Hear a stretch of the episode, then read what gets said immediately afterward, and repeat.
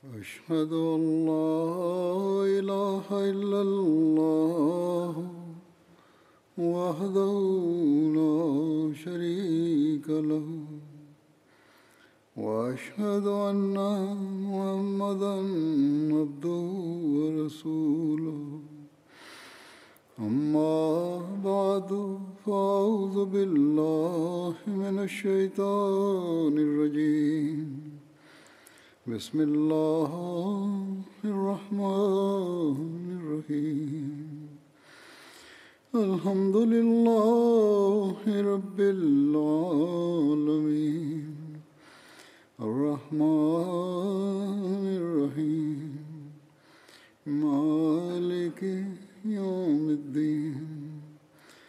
إياك نعبد وإياك نستعين. اهدنا الصراط المستقيم. صراط الذين أنعمت عليهم غير المغضوب عليهم ولا الضالين.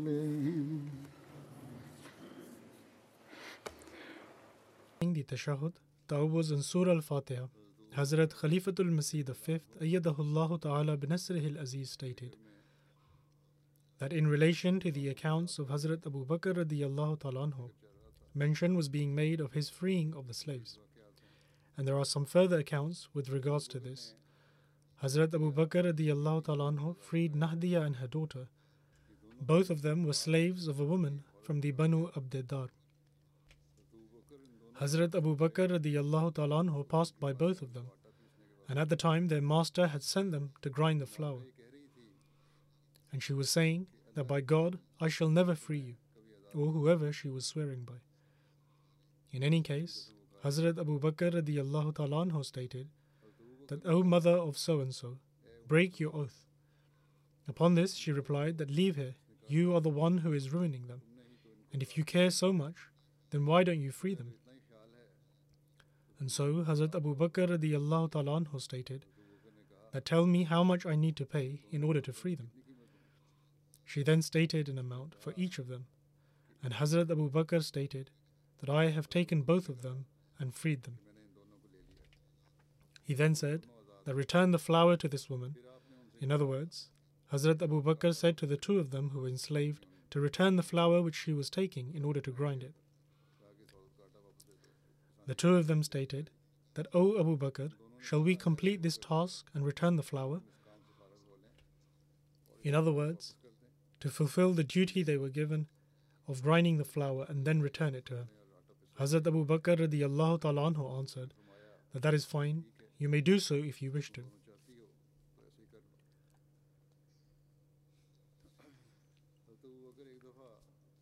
Hazrat Abu Bakr radiallahu anhu once passed by a slave of Banu Muammal, and Banu Muammal was a branch of the Banu Adi bin Kab tribe.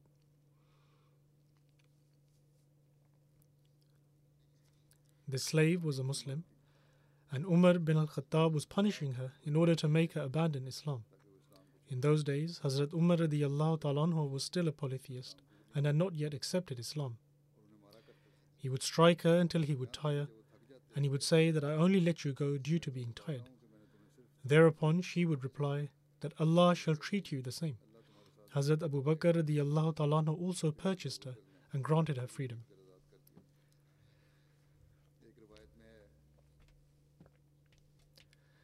It is recorded in one narration that Abu Quhafa, the father of Hazrat Abu Bakr radiallahu anhu, said to him that, O my son, I see that you are freeing the weak. But if you wish to carry on doing so, then you should free the stronger men as well, so that they may protect you and so that they may stand by your side. The narrator states that Hazrat Abu Bakr radiallahu anhu replied that, O my beloved father, I only desire the pleasure of Allah the Almighty.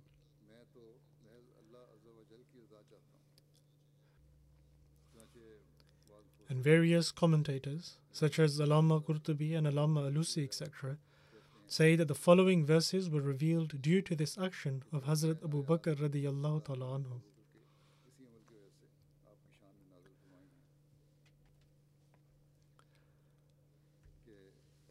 فأما من أعطى واتقى وصدق بالحسنى فسنيسره لليسرى وأما من بخل واستغنى وكذب بالحسنى فسنيسره للأسرى وما يغني عنه ماله إذا تردى. إن علينا للهدى وإن لنا للآخرة والأولى. فأنذرتكم نارا تلظى. لا يصلاها إلا الأشقى.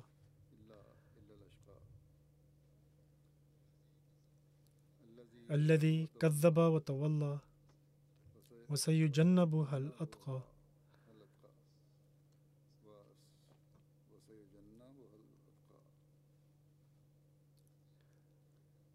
الذي يؤتي ماله يتزكى. وما لأحد عنده من نعمة تجزى إلا ابتغاء وجه ربه الأعلى ولسوف يرضى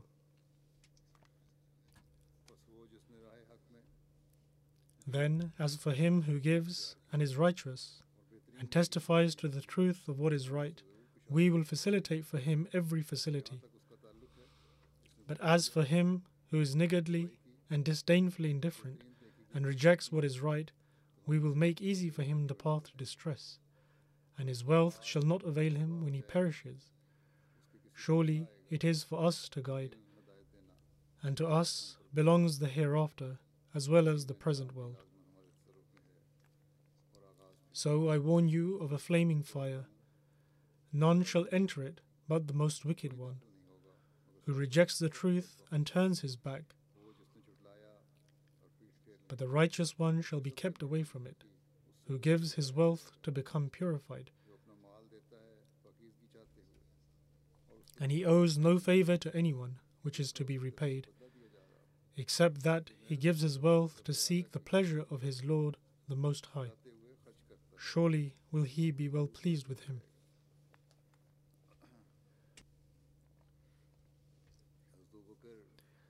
Among the slaves who were freed by Hazrat Abu Bakr radiallahu ta'ala was Hazrat Khabab bin al-Arat. And whilst mentioning Hazrat Khabab bin al-Arat, Hazrat Musleh Maud radiallahu ta'ala states that another companion who was previously a slave once took off his upper garment to bathe. And another person who stood nearby saw that the skin on his back was so hardened and rough that it was like the hide of a buffalo. He was so astonished to see this and stated that how long have you had this illness? The skin on your back is so hard that it is like the hide of animals. Hearing this, Hazrat Khabab laughed and replied that this is no illness. When we accepted Islam, our master decided to punish us. And so he laid us down in the scorching heat and began beating us and telling us to say that we do not believe in Muhammad sallallahu alaihi wasallam. In reply, we would recite the kalima, i.e., the Muslim creed, and he would hit us even more. Even after this, when his anger would not subside, he would then drag us on the rocks. Hazrat Musleh ta'ala further writes that in Arabia, in order to protect the houses from water which were made from mud, they would place a type of rock near the area which is called Kingar in Punjabi. This is an extremely rough and sharp rock which people place on the walls of their homes to protect them from any harm from the pouring of water. In other words, so that the walls are not damaged. And so this companion stated that when we refused to reject Islam and the people would become tired from beating us, they would then tie our legs with a rope and continue to drag us on these rough rocks. And so whatever you see on my back is a result of that beating and dragging. Hence, such injustice was inflicted upon them year after year. And eventually Hazrat Abu Bakr radiallahu ta'ala could not tolerate this any longer. And so he sold a large portion of his property in order to free them.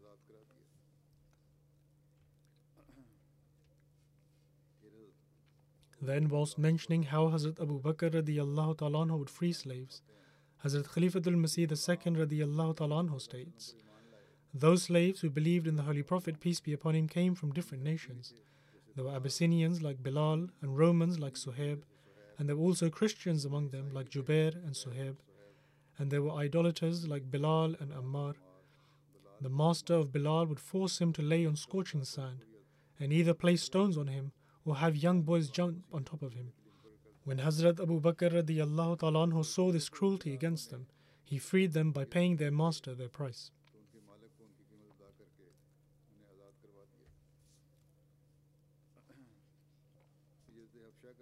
Once, Hazrat Abu Bakr radiallahu anhu also intended to migrate to Abyssinia.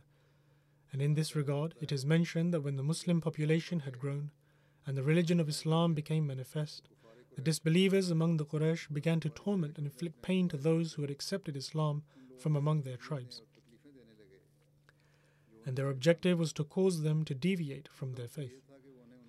Upon this, the Holy Prophet, peace and blessings of Allah be upon him, instructed the believers that you all should spread across the land, for surely Allah will bring you back together.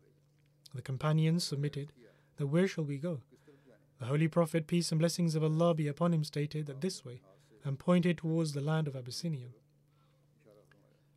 This incident took place in 5 Nabwi in the month of Rajab, and in accordance with the Holy Prophet, peace and blessings of Allah be upon him's instruction, 11 men and 4 women migrated towards Abyssinia. After the Muslims had migrated to Abyssinia, Hazrat Abu Bakr radiallahu anhu was also persecuted, due to which he too intended to migrate to Abyssinia. In this regard, there is a narration of Bukhari, and Hazrat Aisha radiallahu anha relates that when the Muslims were afflicted with hardships, Hazrat Abu Bakr radiallahu anhu set out to migrate to Abyssinia. When he reached a place called Barkur Rimad, this is a city in Yemen situated near the coast and is a five nights journey from Mecca. There, Hazrat Abu Bakr radiallahu ta'ala met Ibn Daghna, who was the chief of the tribe of Qara. He asked that, O Abu Bakr, where are you traveling to? Hazrat Abu Bakr replied that my people have exiled me, and thus I wish to travel the land and worship my Lord. Ibn Daghna replied that a man like you does not leave his land on his own accord, and nor should he be forced to leave. This is because you embody such virtues that have been long lost. For you honor your family ties, you carry the burden of the tired and weary, you host guests in an excellent manner, and help those in difficulties.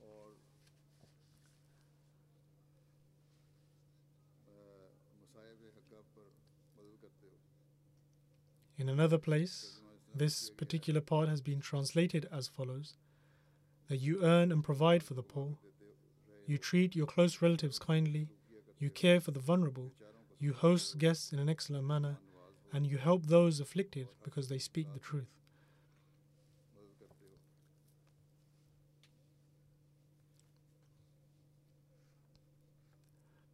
After this, Ibn Daghna then stated that I will grant you protection under my authority. Return to your land and continue to worship your Lord there.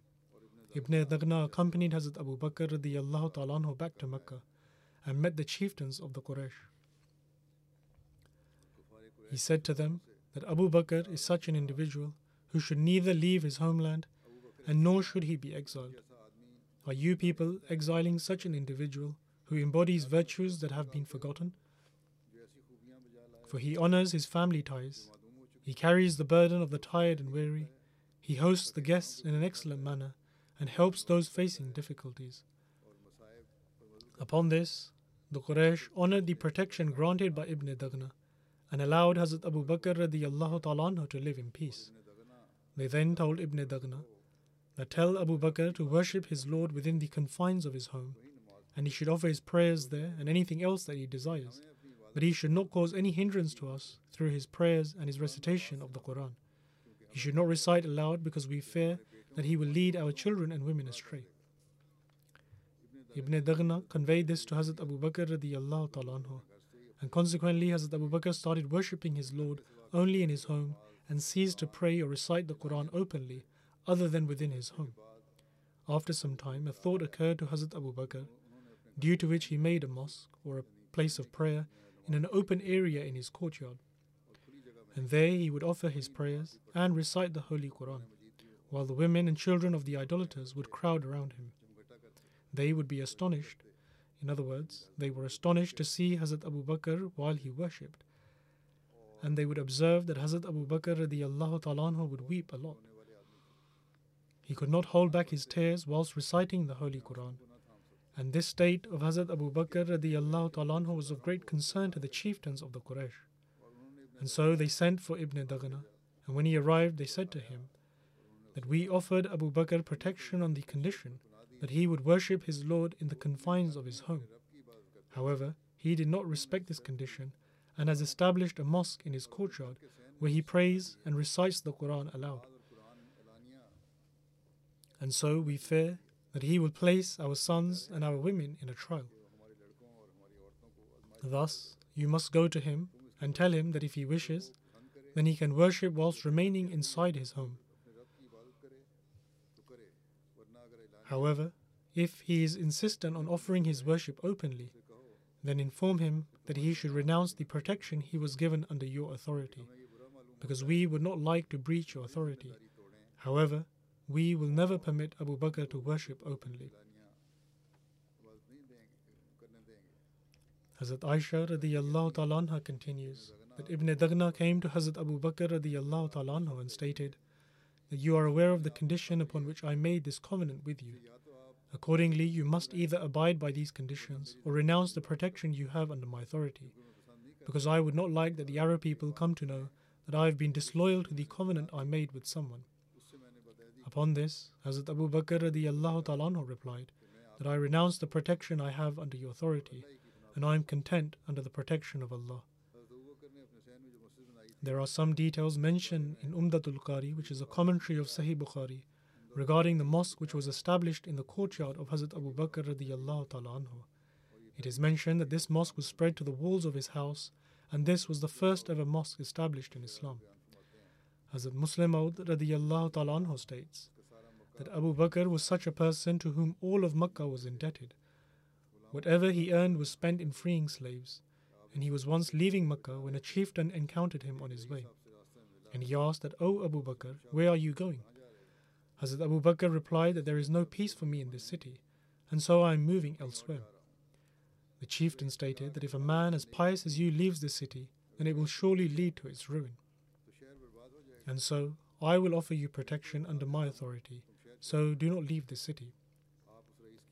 Hazrat Abu Bakr returned under the protection of this chieftain.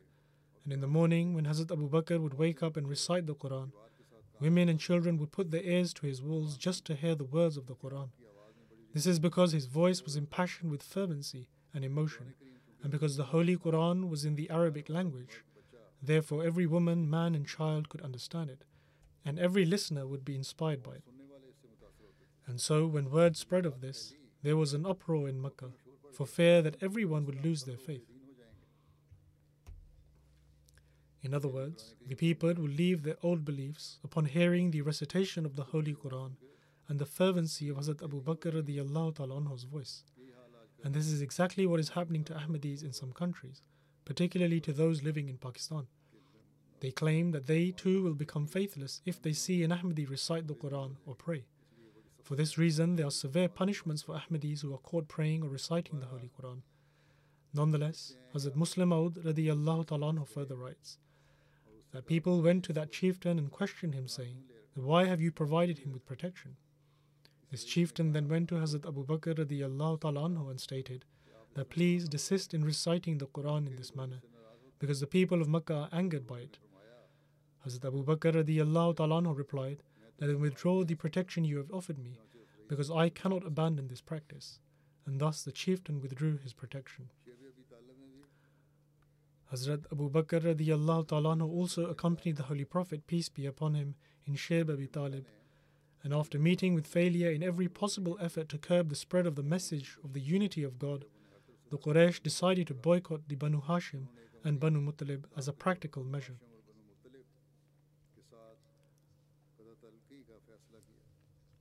And regarding this, in his book The Life and Character of the Seal of the Prophets, Hazrat Mirza Bashir Ahmad Sahib radiallahu ta'ala writes therefore, as a practical endeavor, through mutual deliberation, they decided that all relationships with the Holy Prophet, peace be upon him, and all the members of the Banu Hashim and Banu Muttalib be severed. And if they refuse to relinquish their protection of the Holy Prophet, peace and blessings of Allah be upon him, then they should be besieged in one place and destroyed. Therefore, in Muharram of 7 Nabwi, a proper agreement was drafted that no individual shall marry any member of the Banu Hashim or Banu Muttalib dynasty, and none shall sell anything to them or purchase anything from them, and nor shall they let any food or drink reach them. They shall not keep any relations with them. These days, certain Ahmadis in various places are also treated in this manner. In any case, it further states that they shall not keep any relations with them until they separate themselves from Muhammad, peace and blessings of Allah be upon him, and hand him over to them. This agreement, which the Banu Kinana were also included, along with the Quraysh, was formally written and signed by the main chieftains of the Quraysh and hung to the wall of the Kaaba in the form of a significant national testament. Hence, the Holy Prophet, peace and blessings of Allah be upon him, and all of the Banu Hashim and Banu Muttalib, whether Muslim or disbeliever, except Abu Lahab, the paternal uncle of the Holy Prophet, peace and blessings of Allah be upon him, who in the infatuation of his animosity sided with the Quraysh, were besieged in a mountainous valley called the Valley of Abu Talib. In this way, two large tribes of the Quraysh were completely cut off from the social life of Mecca and were imprisoned under close watch in the Valley of Abu Talib, which was a valley belonging to the Banu Hashim. The very few other Muslims who still resided in Mecca were also with the Holy Prophet, peace and blessings of Allah be upon him. Even in these extremely difficult circumstances, Hazrat Abu Bakr radiallahu did not leave the Holy Prophet, peace be upon him. As Shah Waliullah rahmatullah states,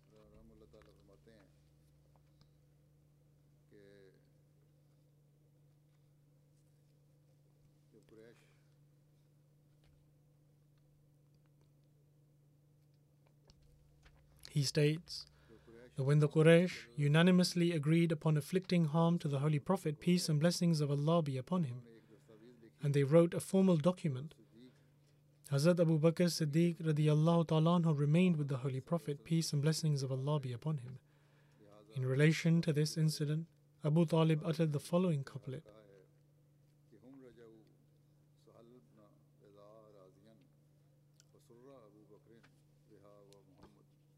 That is, when they happily sent back Sahal bin Beda, Abu Bakr and Muhammad expressed their delight.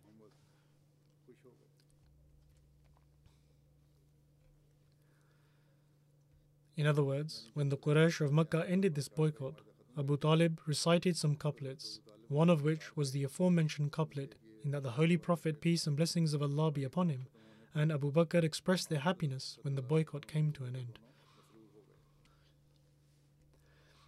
With regards to the prophecy about Ghulibat al-Rum, i.e. the Romans being defeated, there is an incident about Hazrat Abu Bakr radiallahu placing a bet. There is a narration of Hazrat Ibn Abbas regarding what Allah the Almighty states in the verse Alif Lam Mim Ghulibat al-Rum fi adna al-ard.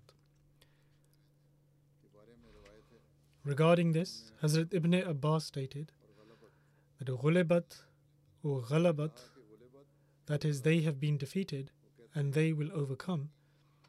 He states that it pleased the polytheists that the Persians defeat the Romans because both were idolaters, whereas the Muslims desired for the Romans to defeat the Persians because they were the people of the book.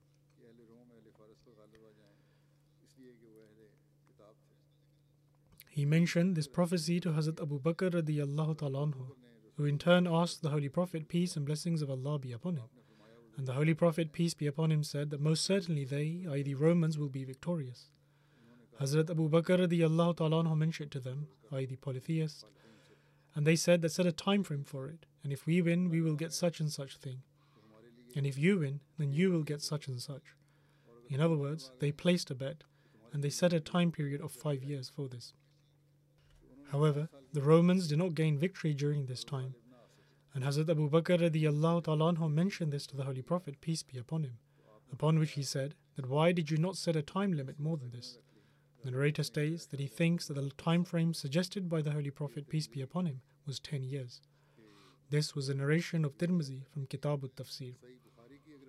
Then there is a narration of Sahih Bukhari, which mentions four prophecies of the Holy Prophet, peace be upon him, which were fulfilled with great grandeur and glory. Out of these four prophecies, one of them was the prophecy about the Romans.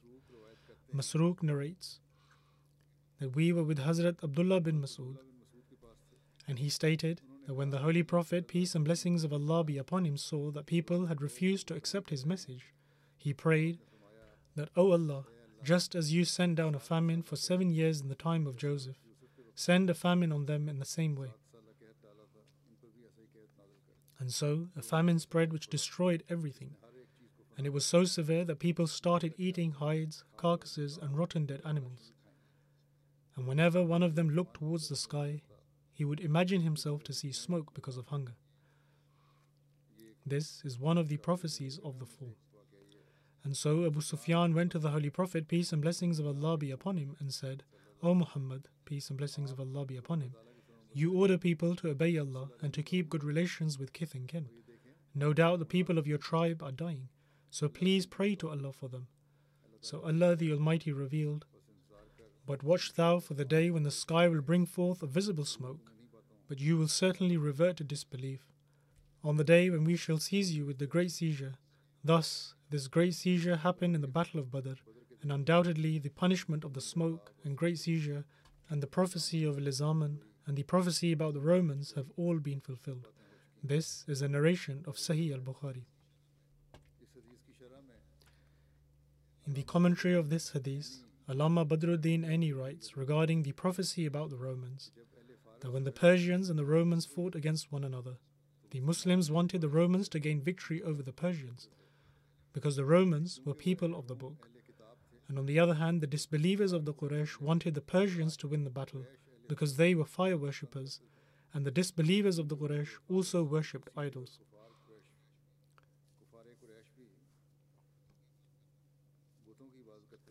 Thus, upon this, a bet took place between Hazrat Abu Bakr radiallahu anhu and Abu Jahl, i.e., they fixed a time period between themselves of a few years. The Holy Prophet, peace be upon him, said that the word biz'un, i.e., in a few years, refers to nine or seven years. Therefore, increase the time period. And so Hazrat Abu Bakr did just that, and the Romans gained victory. Allah the Almighty had stated, Alif Lam Mim غلبت الروم في أدنى الأرض وهم من بعد غلبهم سيغلبون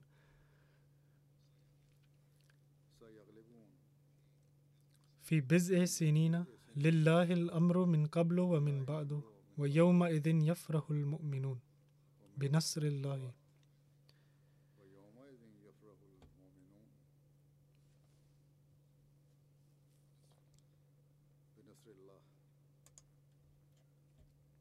The translation is that Alif Lam Mim, I am Allah the All Knowing.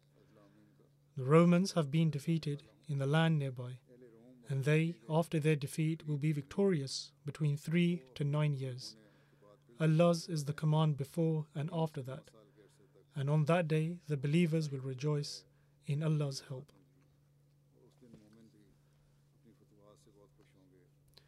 And Shabi states that at that time it was not unlawful to make bets. Regarding this, Hazrat Mirza Bashir Ahmad Sahib ta'ala writes that prior to the advent of Islam and in the early era of Islam, the two most powerful and largest empires among the civilized world were the Persian and Roman empires. Both of these empires were situated near Arabia. The Empire of Persia was located in the northeast of Arabia, and the Roman Empire in the northwest. Since the borders of both of these empires met, at times there would be war and conflict.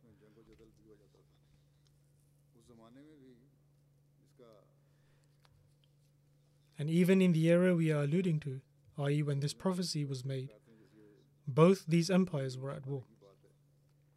Persia had gained dominance over Rome and had seized many of its valuable regions.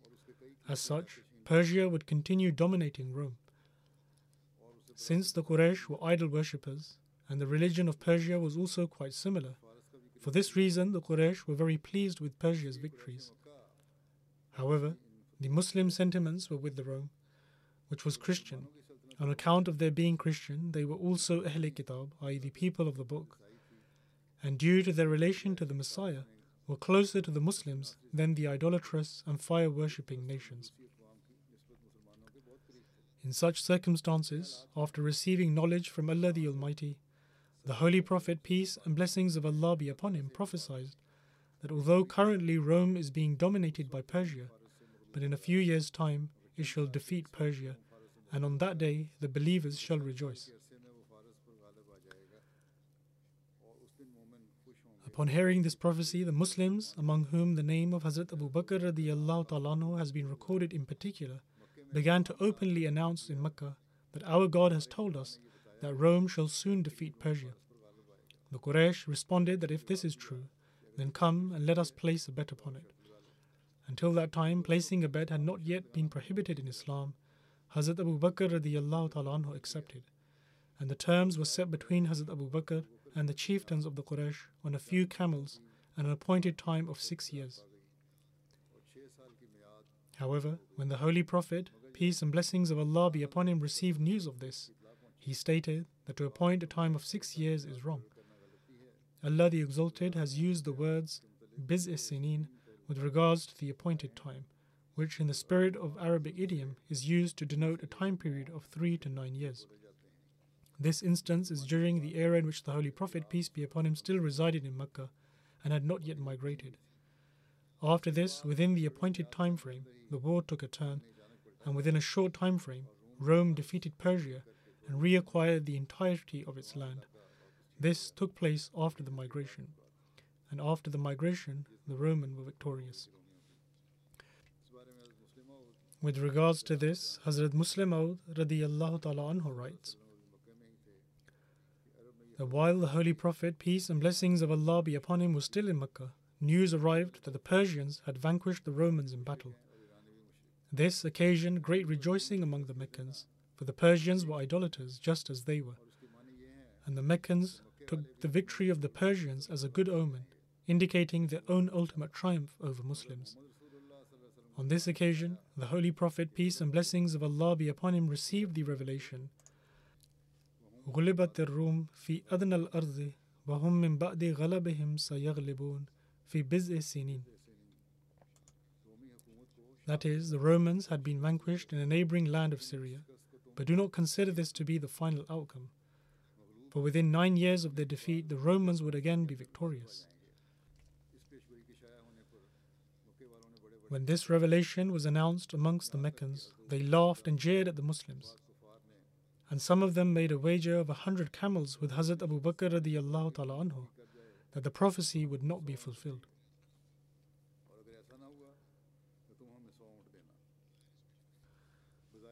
Furthermore, events indicated that there was very little chance of the Romans defeating the Persians, as their defeat in Syria was followed by further victories of the Persians, and the Roman army was pushed back by stages to the shores of the Sea of Marmora.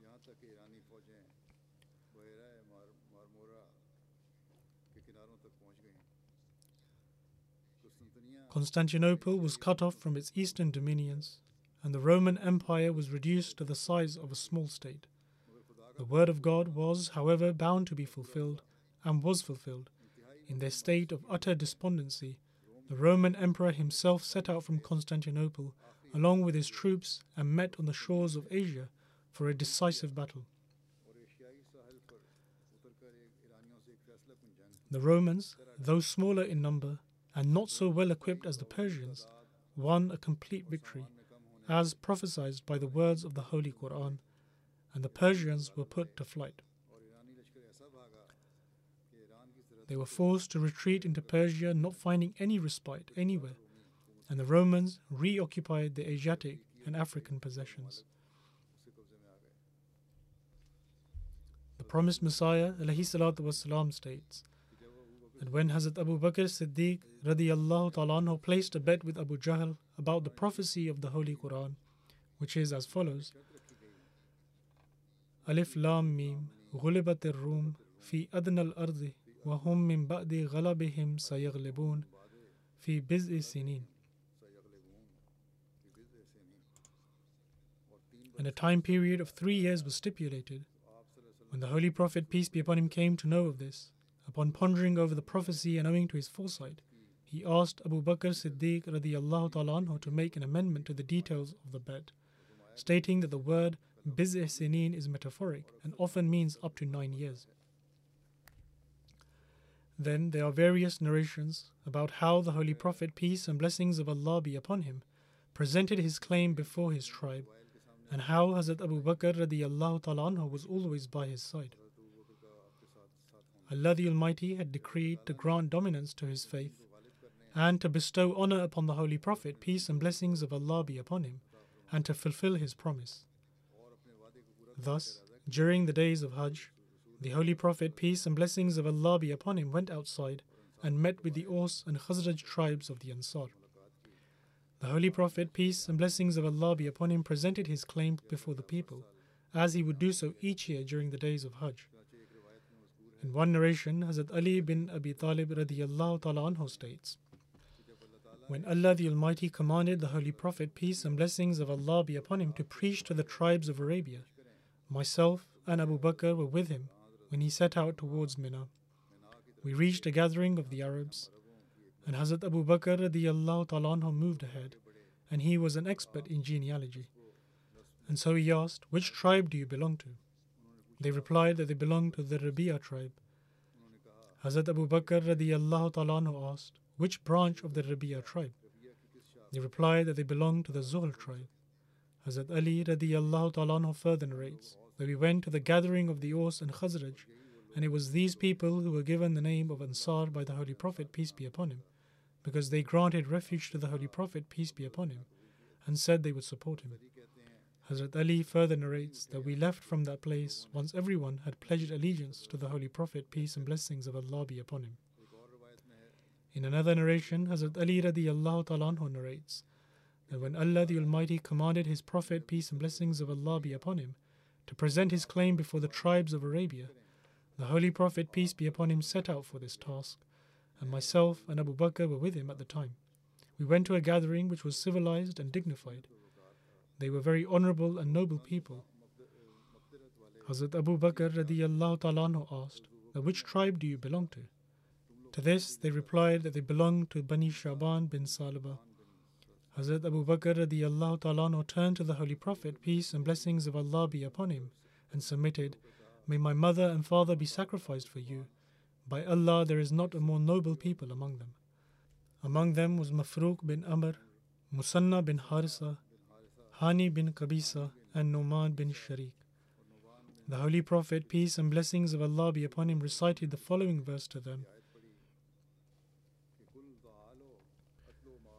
قل تعالوا أتل ما حرم ربكم عليكم ألا تشركوا به شيئا وبالوالدين إحسانا ولا تقتلوا أولادكم من إملاق نحن نرزقكم وإياهم ولا تقربوا الفواحش ما ظهر منها وما بطن ولا تقتلوا النفس التي حرم الله إلا بالحق ذلكم وصاكم به لعلكم تعقلون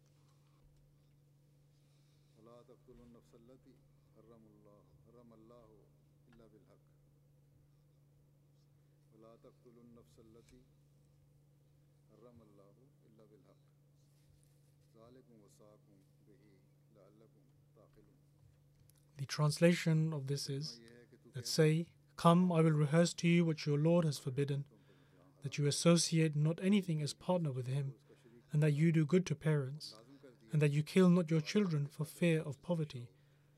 It is we who provide for you and for them, and that you approach not foul deeds, whether open or secret, and that you kill not the life which Allah has made sacred, save by right. That is what He has enjoined upon you, that you may understand.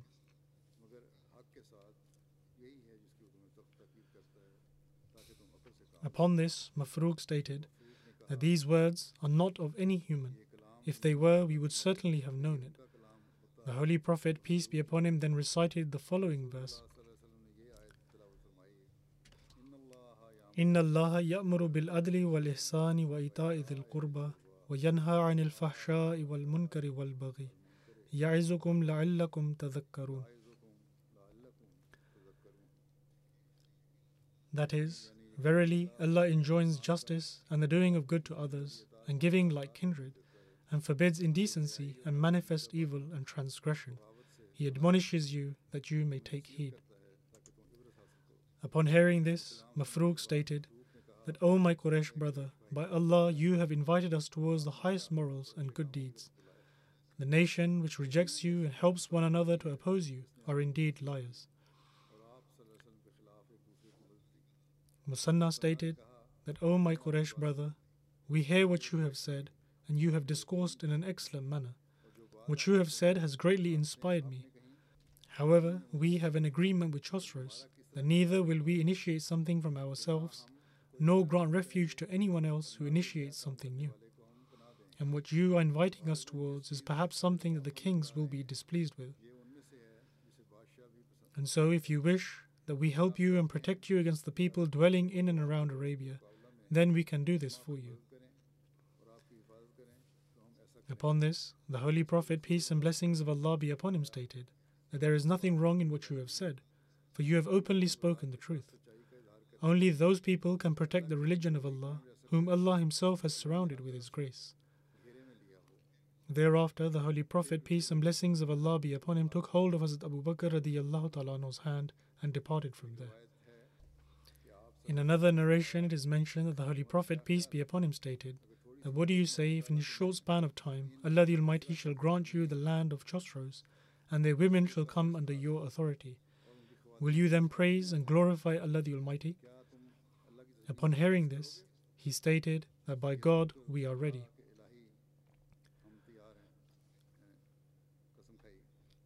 And so, God manifested His will in such a manner that these words of the Holy Prophet, peace be upon him, were fulfilled to the letter.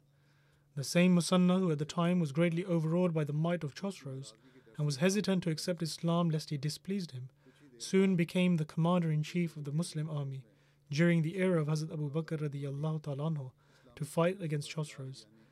That is, Musanna bin Harisa. He was the one who broke the power of the Chosroes and became the recipient of the Holy Prophet, peace be upon him's glad tidings. There is another narration from the occasion of Hajj, wherein it states that the tribe Bakr bin Wail came for Hajj, and the Holy Prophet, peace be upon him, stated to Hazrat Abu Bakr radiallahu ta'ala to go to these people and present my message before them. That is, do tabligh to them and present the claims of the Holy Prophet, peace be upon him, to them. And so Hazrat Abu Bakr went to those people and presented the message of the Holy Prophet, peace be upon him, before them, and then the Holy Prophet, peace be upon him, gave them the message of Islam. The rest of the accounts will inshallah continue in the future. Today, I would like to mention the pray for the Ahmadis in Afghanistan. They are passing through a lot of hardship. Some of them have also been arrested, and the women and children are extremely worried in their homes. Those men who have not been arrested have had to leave their homes, as there is danger of being arrested. May Allah the Almighty create ease for them and remove this difficulty from them. Pray also for the Ahmadis in Pakistan. The conditions for them are generally dire, and every now and then some incident occurs of people causing harm to the Ahmadis. Also, pray generally as well for the entire world that may Allah the Almighty enable them to accept the promised Messiah والسلام, and may He remove every evil, and may the world understand the true reality of accepting their Creator.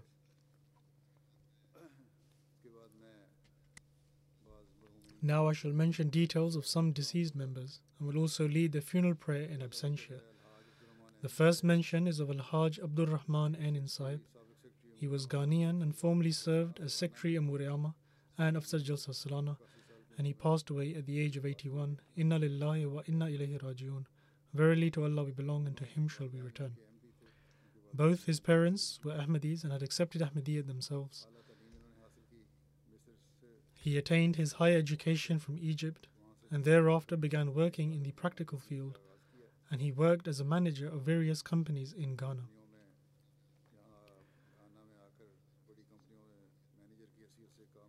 He also worked for some time in Nigeria and he later started his own company and he worked as the managing director for it.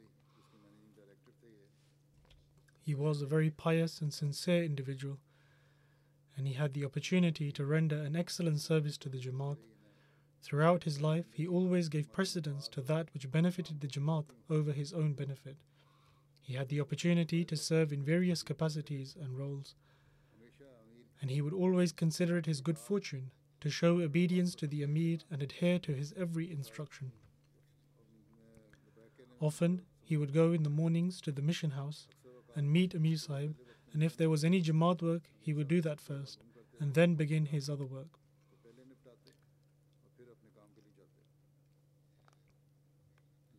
He also had the opportunity to serve as the president for the Greater Accra region for quite a long time. And from 1989 to 1998, he served as a Sadr Majlis Ansarullah and then for a long time served as the Secretary Amur Amma. He then had the opportunity to serve as the Afsar Jalsa Salana, and prior to his demise, he was serving as the National Trustee. He was very generous and was always ready and willing to help others. His compassion was not just limited to his own family members. Besides generously spending on his friends and family, he would also spend on the members of the Jamaat and also other people of the area, regardless of their faith. He was a very loyal servant of the Jamaat and was ready to devote his life for Khilafat. He would always give precedence to what benefited the Jamaat over everything else and was never concerned about the opposition. He was regular in his tahajjud prayers and would ensure to offer his tahajjud even if he was traveling. He was a Musi and regularly paid his financial contributions. He leaves behind his wife, five sons, and five daughters.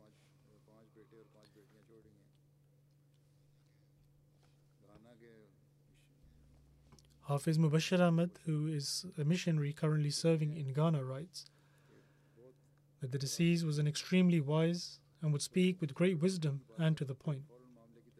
He would very quickly get to the core of the matter.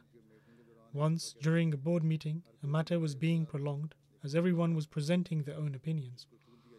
He kept listening quietly, and when it was his turn, he stated that an instruction had already been received on that matter from the Khalifa of the time. Therefore, there was no need to further debate upon it. He stated that if the Khalifa of the time has given a decision, then there is no need for anyone else to present any suggestions of their own. Instead, one should adhere to it to the letter.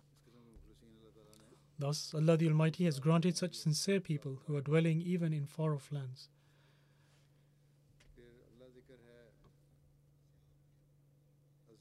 The next mention is of Azyab Ali Muhammad al Jabali Sahib, who recently passed away. Inna lillahi wa inna ilayhi rajiun. Verily to Allah we belong, and to Him shall we return. He was a member of the Jamaat in Jordan, and the president of the Jordan Jamaat writes that the deceased did the Bayat in 2010, and he was the only Ahmadi in his area. Owing to the traditions and customs of the area, the wife adopts the same faith as her husband, and therefore his wife also became an Ahmadi. He states that the deceased's level of belief in the promised Messiah salam, Ahmadiyyat and Khilafat was as strong as the mountains. He showed a true example of patience despite the opposition from his family members and other opponents. He had a great sense of honor for Ahmadiyyat and Khilafat and would very courageously defend it.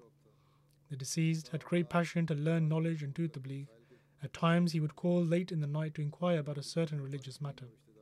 Many tabligh gatherings were held in his house, with those who opposed the Jamaat and also with his family members. The deceased was diabetic and had to endure a lot of difficulties as a result of this, and it was this very illness that led to his demise. Some of his relatives would say that this condition of his was due to Ahmadiyyat, and they would say that if he left Ahmadiyyat, then they would testify in his favor on the day of judgment. Upon this, he would passionately pray that, O Allah, cause me to die in a state whereby I am an Ahmadi Muslim. The next mention is of respected Deen Muhammad Shahid Sahib, who was a retired missionary and was currently residing in Canada. He recently passed away at the age of 92 years. Inna lillahi wa inna ilayhi rajiun. Verily to Allah we belong, and to Him shall we return. Ahmadiyyat was introduced to his family through his father, who accepted Ahmadiyyat in 1938. In 1940, his father took him to attend Jalsa Qadian, and there his father was very impressed with the intellectual and spiritual atmosphere of Qadian.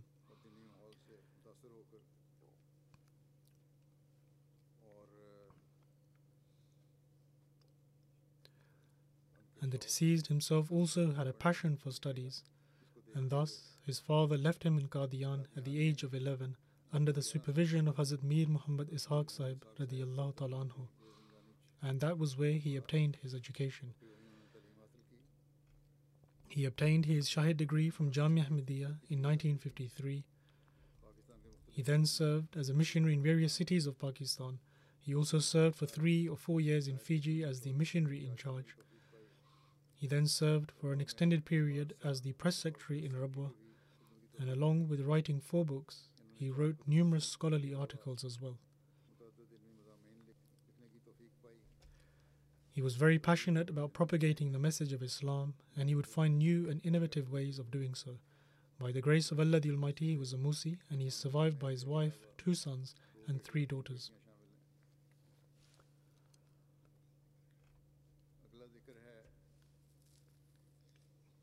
The next mention is of respected Mia Rafiq Ahmed Sahib, who was a worker in the office of Jalsa Salana. He recently passed away at the age of 87. Inna lillahi wa inna ilayhi rajiun. Verily to Allah we belong, and to Him shall we return. His father's name was Mia Bashir Ahmed Sahib, and his father migrated from Qadian to Quetta before the establishment of Pakistan and served as the Amir Jamaat of Quetta.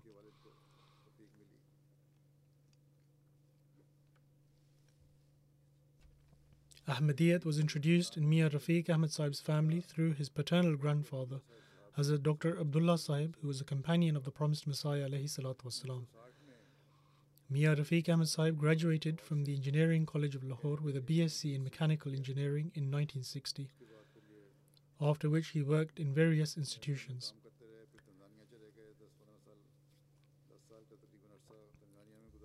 After this, he went to Tanzania for about 10 years where, aside from working for a company, he would also teach.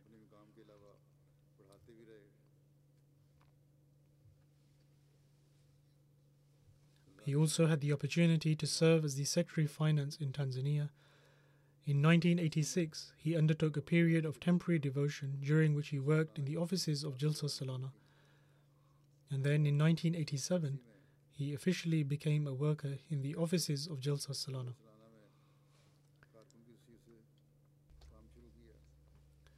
Then, in 1989, he devoted his life and became the Nazim for technical affairs at the offices of Jalsa Salana Rabwa, and this was a position he served in till his demise.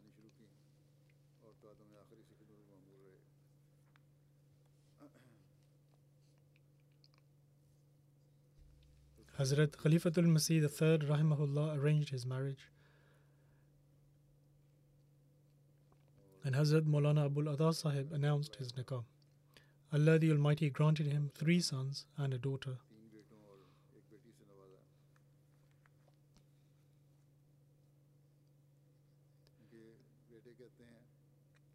His son states that if ever people said anything wrong about the Jamaat, he would immediately stop them. He had immense love for Khilafat. Once, someone at home or a guest mentioned that the home provided to him by the Jamaat was quite small and so if he were to make a request, he could receive a bigger home. To this he replied that even if the Jamaat gave me a tent to live in, I would be prepared to live in it, but I will not make any requests. Then his son writes that after the demise of our father, we learned that he had been discreetly helping various less fortunate people. His younger son says that he was regular in offering the tahajjud prayers, he loved the Holy Quran, he was kind hearted, spoke gently, was trustworthy, truthful, and possessed many great qualities. He was obedient to the Khalifa and was loyal to Khilafat and was very passionate about fulfilling his life devotion. I have also witnessed this that he was extremely kind, humble, and fulfilled his oath of allegiance, i.e., his bayat, with great loyalty.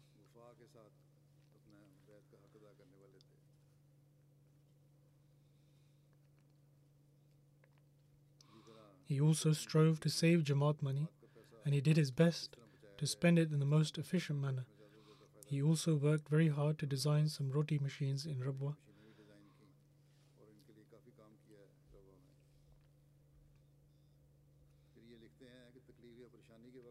His son further writes that even during times of hardship and worry, I always saw him remain patient and forbearing. Often during times of worry and hardship, I observed him reciting the Holy Quran and during his illness and before his demise, he did not express any discomfort. And as mentioned before, he did everything with great care and passion. The next mention is of respected Kanta Zafar Sahib, who was the wife of respected Ihsanullah Zafar Sahib, the former Amir of the USA Jamaat. She passed away recently in a car accident. Inna lillahi wa inna ilayhi rajiun. Verily to Allah we belong, and to Him shall we return.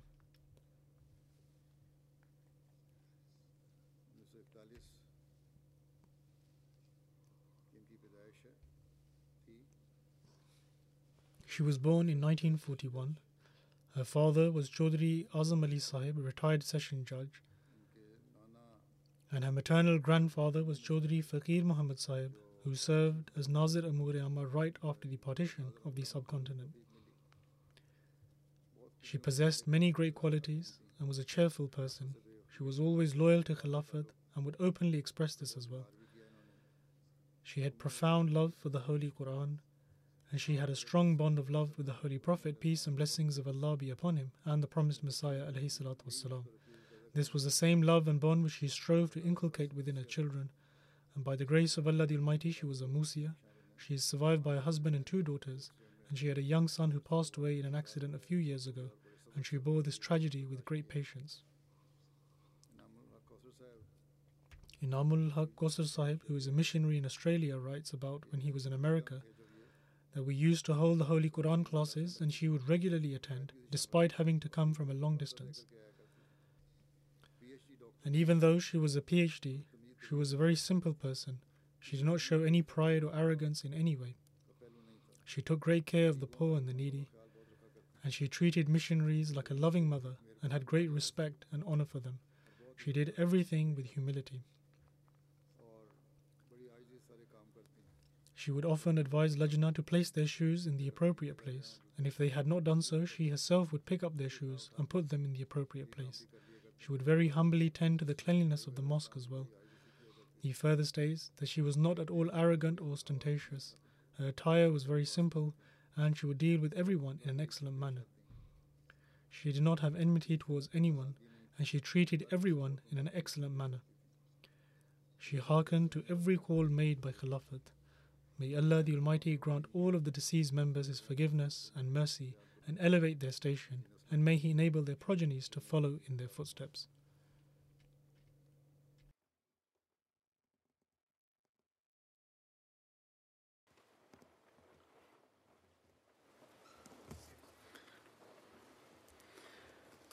الحمد لله الحمد لله نحمده ونستعينه ونستغفره ونؤمن به ونتوكل عليه ونعوذ بالله من شرور أنفسنا ومن سيئات أعمالنا.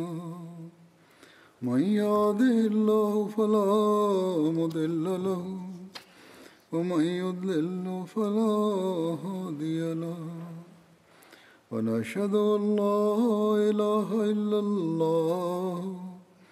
ونشهد أن محمدا عبده ورسوله. عباد الله رحمكم الله. إن الله يأمر بالعدل واللسان وإيتاء ذي القربى.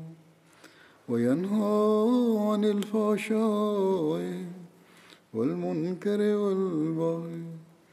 يعظكم لعلكم تذكرون. اذكروا الله يذكركم وادعوه يستجب لكم ولذكر الله أكبر.